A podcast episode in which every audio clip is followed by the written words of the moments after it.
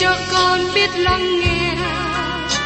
Lời ngài từng theo bước đời con. Xin cho con biết sẵn sàng chờ đợi và vẫn nghe theo chúa. Xin cho con biết sẵn sàng thực hành lời chúa đã truyền ban Hân hoan chào mừng quý vị đến nghe chương trình Tìm hiểu Thánh Kinh. Đây là một chương trình học kinh thánh liên tục và hệ thống trong thời gian 5 năm. Chúng ta sẽ lần lượt khảo sát từ sáng thế ký cho đến khải huyền. Mục sư tiến sĩ McGee là người được Chúa dùng để sáng lập và thực hiện chương trình này. Ông tin rằng lời của Đức Chúa Trời có khả năng đáp ứng mọi nhu cầu cho tất cả mọi người trên thế giới, không phân biệt chủng tộc, văn hóa, trình độ tuổi tác hay phái tính. Ước mong quý vị theo dõi liên tục và giới thiệu cho thân nhân bạn hữu cùng đón nghe. Kính chào quý vị và các bạn. Trong chương trình tìm hiểu Thánh Kinh hôm nay, chúng ta tiếp tục ở trong sách Tiên tri Jonah đoạn thứ ba. Tôi xin nhắc lại trong Jonah đoạn 3, câu 1 đến câu 2 mà chúng ta đã tìm hiểu trong chương trình kỳ trước. Lại có lời của Jehovah phán cùng Jonah lần thứ hai mà rằng, Ngươi khá chờ dậy, hãy đi đến thành lớn Ninive và rao cho nó lời ta đã dạy cho ngươi. Đức Chúa Trời đã ban cho Jonah cơ hội thứ hai để đi đến Ninive phụng sự Ngài và rao giảng sứ điệp mà Đức Chúa Trời đã truyền phát. Tiếp đến, chúng ta cùng xem ở trong Jonah đoạn 3 câu 3. Vậy Jonah chờ dậy và đi đến Ninive theo lệnh của Đức Giê-hô-va. Và Ninive là một thành phố rất lớn, đi mất ba ngày đường. Xin chúng ta chú ý đến điều mà Jonah hiện nay đang làm. Ông đang đi theo lệnh, theo lời truyền bảo của Đức Giê-hô-va. Trước đó Jonah đã đi Tarisi, mà việc này ông không làm theo lời phán của Chúa. Và giờ đây, ông đi đến Ninive theo lệnh của Đức Giê-hô-va. Ninive là một thành phố rất lớn, đi mất ba ngày đường. Dĩ nhiên, với lời này gây cho cớ của nhiều người chỉ trích và cười nhạo. Như chúng ta đã giải thích sự kiện của vấn đề này, nó chỉ mất vài tiếng đồng hồ để đi qua thành phố này.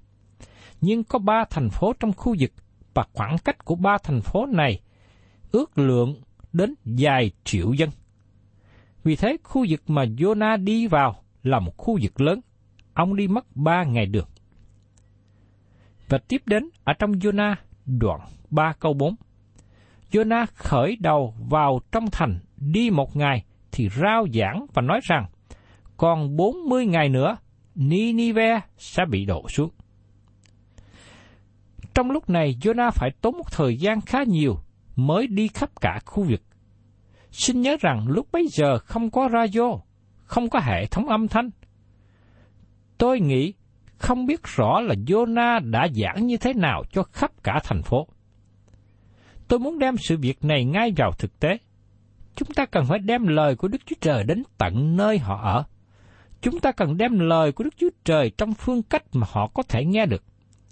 Một lần nữa, tôi tạm ví sánh.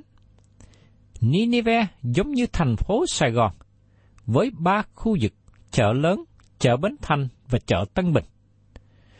Lúc bấy giờ, Jonah không có xe để di chuyển, ông chỉ đi bộ mà thôi.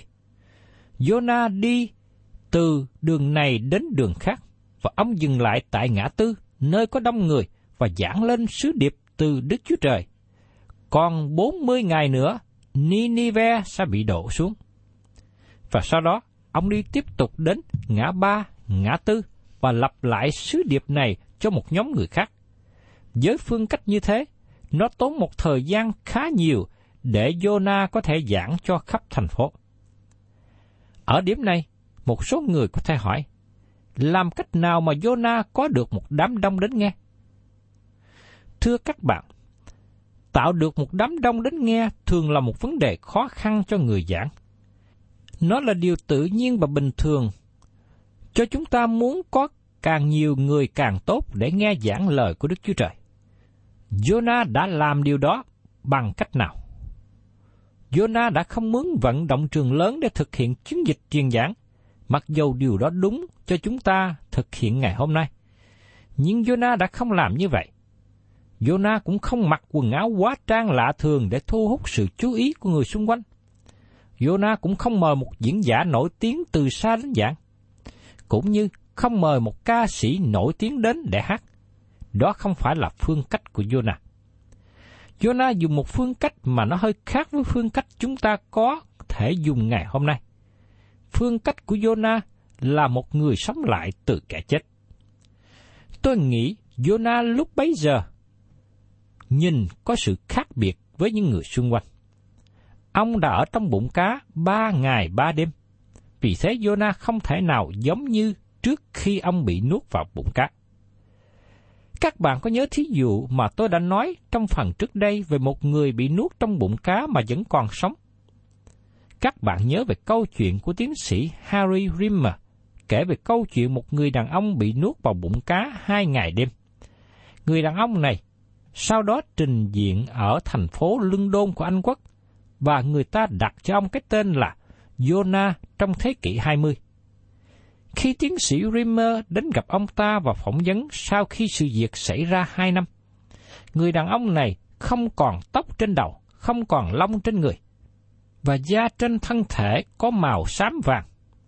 Có thể là do ảnh hưởng của chất tiêu hóa trong bao tử cá tiết ra thấm vào trong cơ thể của ông khi cá cố gắng tiêu hóa ông ta. Hóa chất trong bụng cá bao phủ trên người, bị nuốt vào, gây ảnh hưởng trên cơ thể. Và đó là những gì đã xảy ra với Jonah. Các bạn có thể tưởng tượng màu da của Jonah lạ thường. Và điều đó tạo nên sự chú ý của những người xung quanh. Khi Jonah dừng lại tại một ngã tư đường và đám đông xung quanh bu lại để hỏi. Hỏi ông, ông đã ở đâu trước đây? Jonah kể cho họ nghe. Tôi là một người đã chết trong bụng cá. Một con cá lớn đã nuốt tôi, bởi vì Đức Chúa Trời bảo tôi đi Ninive, nhưng tôi cố gắng chạy qua Tarisi.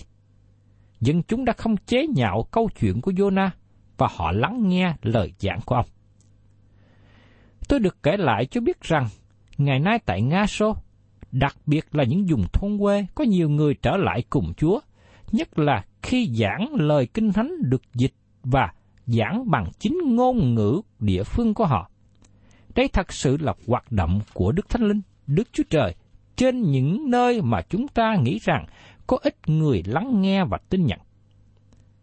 Ai có ý nghĩ rằng trong thành phố tội ác Ninive, dân chúng lắng nghe lời của Đức Chúa Trời, với một người giảng nói rằng, tôi đã sống lại từ kẻ chết. Ngày nay, chúng ta cũng có một sứ điệp tương tự như vậy. Chúng ta có một sứ điệp liên hệ đến một người đã sống lại từ kẻ chết. Đó là Chúa Giêsu. Phaolô đã viết trong Roma đoạn 4 câu 24 đến 25. Đức tin sẽ được kể là công bình cho chúng ta, là kẻ tin đấng đã làm cho Đức Chúa Giêsu Christ Chúa chúng ta sống lại từ trong kẻ chết. Ngài đã bị nộp vì tội lỗi chúng ta và sống lại vì sự công bình của chúng ta. Jonah đi vào thành phố Ninive với một sứ điệp của sự phán xét. Còn 40 ngày nữa, Ninive sẽ bị đổ xuống.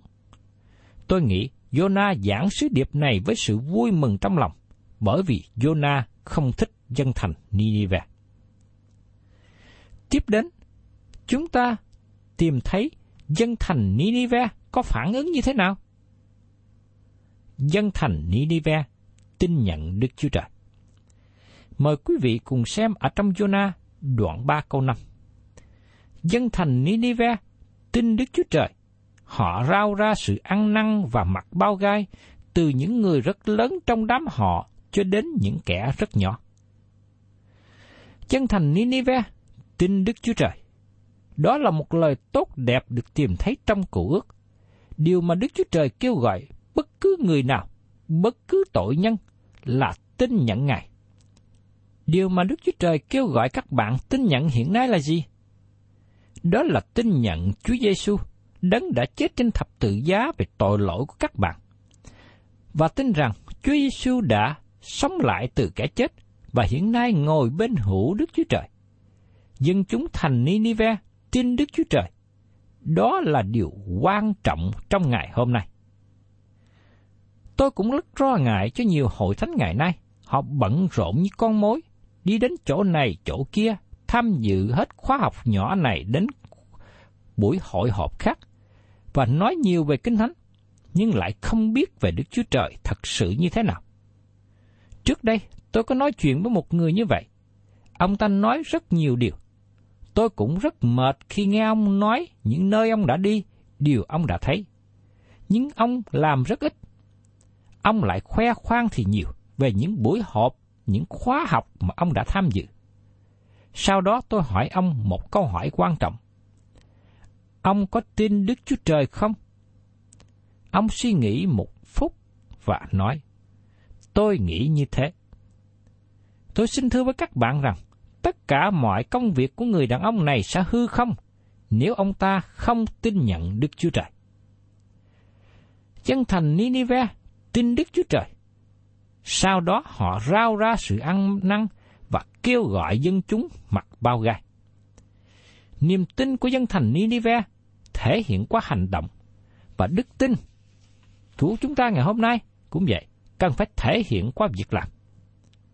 Và trong Jonah đoạn 3 câu 6 nói tiếp, Tin ấy đồn đến vua Ninive, vua đứng dậy, khỏi ngai, lột áo bào mình ra, quấn bao gai và ngồi trong trò. Thưa các bạn, khi dân chúng kiên ăn và cầu nguyện, họ không còn phạm tội nữa. Họ thật lòng ăn năn trước mặt Đức Chúa Trời và cầu xin sự nhân từ của Ngài. Và khi các bạn cầu xin sự nhân từ của Đức Chúa Trời, các bạn sẽ thấy Ngài là đấng nhân từ. Và tiếp đến trong Jonah đoạn 3 câu 7. Đoạn vua truyền lệnh này trong thành Ninive như là lời dụ của vua cùng các kẻ tôn trưởng. Không luận người ta hay thú vật, không luận bầy bò hay bầy chiên, đều chớ nếm chi hết, không được để cho nó ăn, cũng không uống nước. Dân chúng tại đây, rất nhiều người trong số họ trước đây ham ăn, ham uống, nay vua truyền lệnh tất cả phải kiên ăn, kiên uống để hiệp nhau cầu nguyện, cầu xin sự thương xót của Đức Chúa Trời. Và tiếp đến trong Jonah đoạn 3 câu 8. Nhưng người ta và thú vật đều phải quấn bao gai. Mọi người khá ra sức kêu cầu cùng Đức Chúa Trời. Phải, ai nấy khá bỏ đường lối mình và việc hung dữ của tay mình. Thưa các bạn, các bạn phải từ bỏ tội lỗi nếu các bạn muốn quay trở về với Chúa Giêsu Christ. Các bạn không thể nào tiếp nhận Ngài mà không từ bỏ tội lỗi vua thành Ninive truyền bảo dân chúng. Mọi người khá ra sức kêu cầu cùng Đức Chúa Trời. Phải, ai nấy khá bỏ đường lối mình và diệt hung dữ của tay mình. Dân thành Ninive nổi tiếng là hung ác và tàn bạo. Họ gieo mình trong sự trị lạc và dâm đảng. Họ cai trị với bàn tay tàn bạo, khát máu. Nhưng giờ đây, vua truyền lệnh, hãy từ bỏ tất cả tội lỗi hãy kêu cầu Đức Chúa Trời để Ngài ban cho sự nhân từ. Một điều rất lạ xảy ra, dân chúng cả thành này quay trở về cùng với Đức Chúa Trời. Đây là một điều đáng chú ý, một việc rất ngạc nhiên. từ vua ở trên ngôi cho đến dân chúng khắp nơi, tất cả đều quay trở về cùng với Đức Chúa Trời. Họ kêu cầu một cách mạnh mẽ với Đức Chúa Trời, và họ tin vào Đức Chúa Trời. Đó là một thời điểm vinh hiển và tuyệt vời. Ngày nay, chúng ta nghe sự phục hưng đến cho một số nơi. Nhưng tôi không nghĩ rằng những việc xảy ra tại đó được gọi là sự phục hưng. Tôi nghĩ chúng ta thấy sự vận hành của Đức Thánh Linh của Đức Chúa Trời ở một số nơi. Đó là nơi mà lời của Đức Chúa Trời được giảng ra. Các bạn sẽ thấy sự vận hành của Đức Thánh Linh, nhưng chúng ta chưa thấy sự phục hưng. Thay vào đó, chúng ta thấy hội thánh thụ động trong việc đem lời của Đức Chúa Trời giảng ra, thụ động trong việc làm chứng để dẫn dắt người chưa tin trở về cùng với Đấng Christ và xây dựng họ lớn lên trong đức tin. Bây giờ, chúng ta thấy điều gì xảy ra khi dân thành Nineveh tin Đức Chúa Trời? Thành Nineveh không bị quỷ diệt. Jonah đi và giảng cho khắp thành Nineveh và trở cả thành này trở về cùng với Đức Chúa Trời. Đây là một điều chưa hề xảy ra trước đây. Và chắc chắn rằng điều mà Jonah làm đó, ông chưa có kinh nghiệm, chưa từng chứng kiến. Chúng ta cùng nhau xem lời kỹ thuật, cho biết điều gì đã xảy ra khi dân thành Ninive quay trở về cùng Ngài. Trong sách Jonah đoạn 3, câu 9 đến câu 10. Ai biết rằng hoặc Đức Chúa Trời sẽ không say lại và ăn năn, say khỏi cơn nóng giận mình, hầu cho chúng ta khỏi chết hay sao? Bấy giờ, Đức Chúa Trời thấy việc họ làm đã say bỏ đường lối xấu của mình. Đức Chúa Trời bèn ăn năn trong sự họa mà Ngài đã phán sẽ làm cho họ, và Ngài không làm sự đó. Chúng ta đến một lời công bố mạnh mẽ nhất trong Kinh Thánh về Đức Chúa Trời ăn năn. Ăn năn có nghĩa gì khi Kinh Thánh nói rằng Đức Chúa Trời ăn năn? Đức Chúa Trời có ăn năn không? Từ ngữ ăn năn được dùng trong cả cụ ước và tân ước, có nghĩa là thay đổi ý định, thay đổi tư tưởng. Vấn đề nêu lên là Đức Chúa Trời có thay đổi suy nghĩ của Ngài không? Một trong các mỹ đức của Đức Chúa Trời là đấng không thay đổi. Ngài không hề thay đổi. Không có lý do gì cho Đức Chúa Trời thay đổi. Ngài biết từ đầu đến cuối cùng. Tờ báo tin tức buổi sáng không nói điều gì mới cho Đức Chúa Trời. Đức Chúa Trời không học thêm bất cứ điều gì từ nơi các nhà lãnh đạo hay các thầy giáo. Họ không dạy Ngài điều gì mới. Ngài biết từ đầu đến cuối cùng và không có lý do gì cho Ngài thay đổi tư tưởng của Ngài. Ngài sẽ tiến hành mọi chương trình mà Ngài đã dự định từ lúc ban đầu. Và Ngài chỉ là một việc đơn giản là theo chương trình đó. Vì thế Đức Chúa Trời không có thay đổi.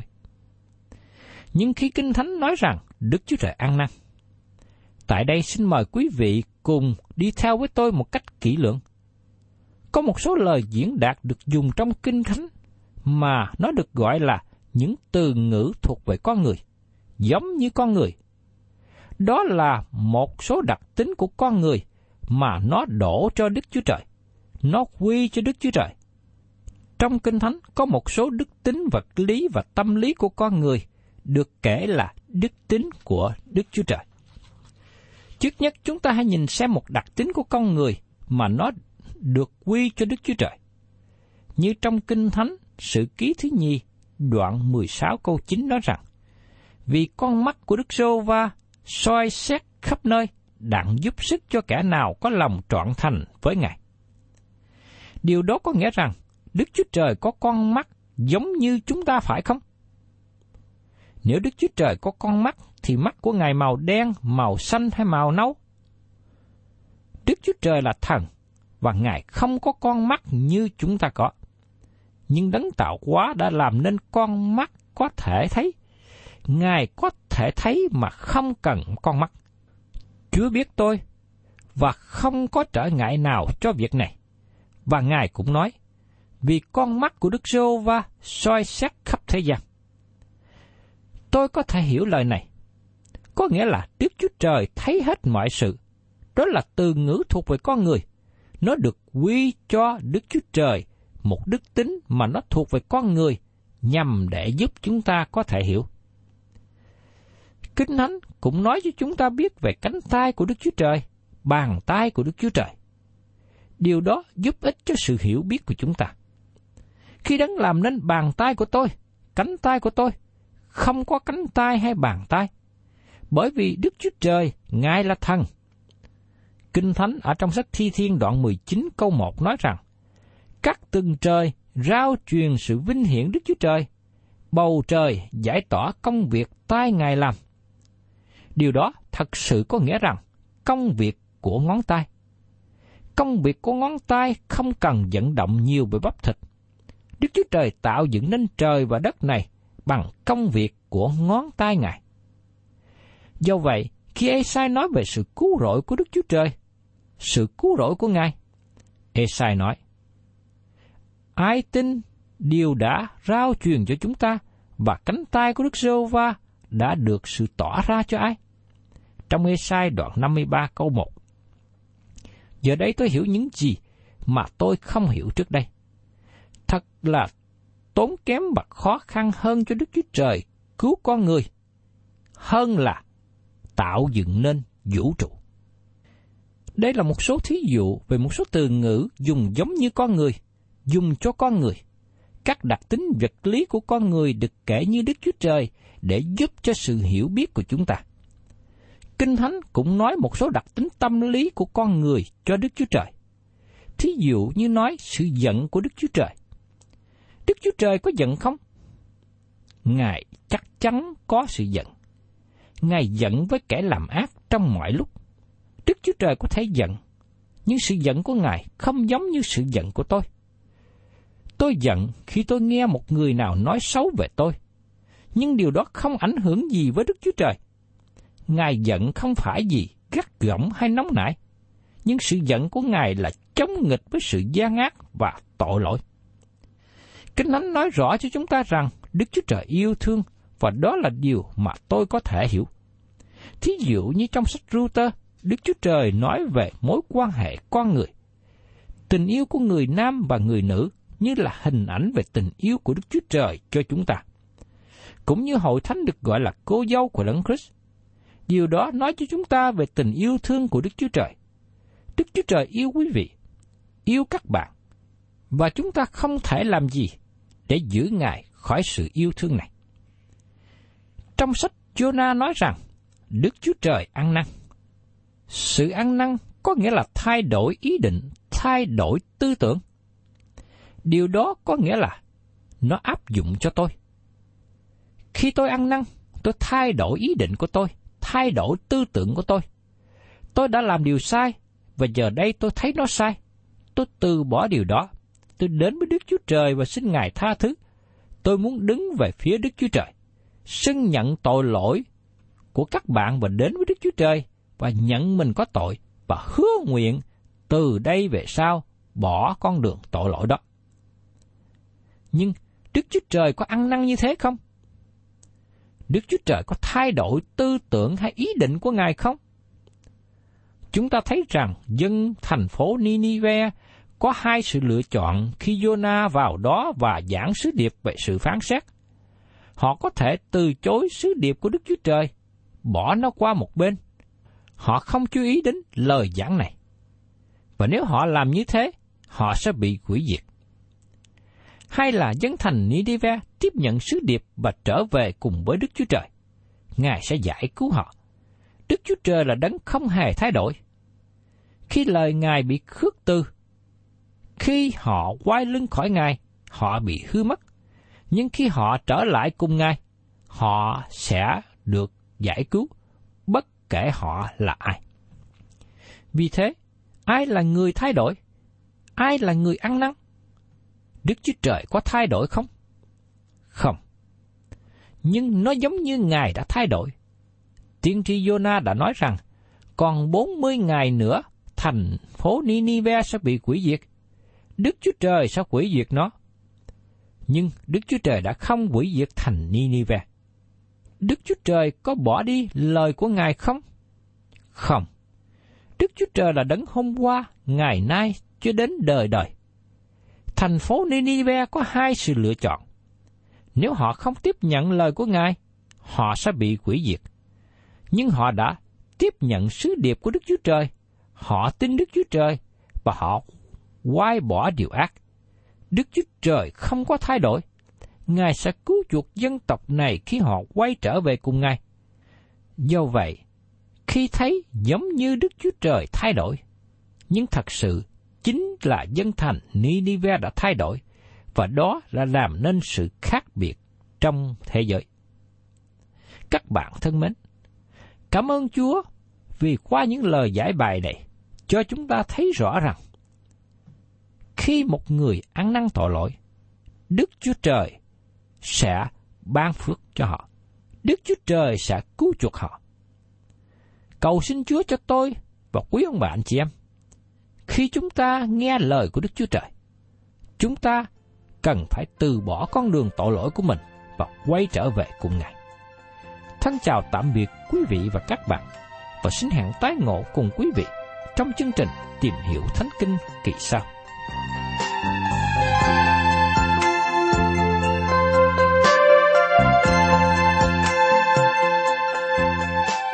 Cảm ơn quý vị đã đón nghe chương trình Tìm hiểu Thánh Kinh. Nếu quý vị muốn có loạt bài này, xin liên lạc với chúng tôi theo địa chỉ sẽ được đọc vào cuối chương trình. Kính chào quý thính giả.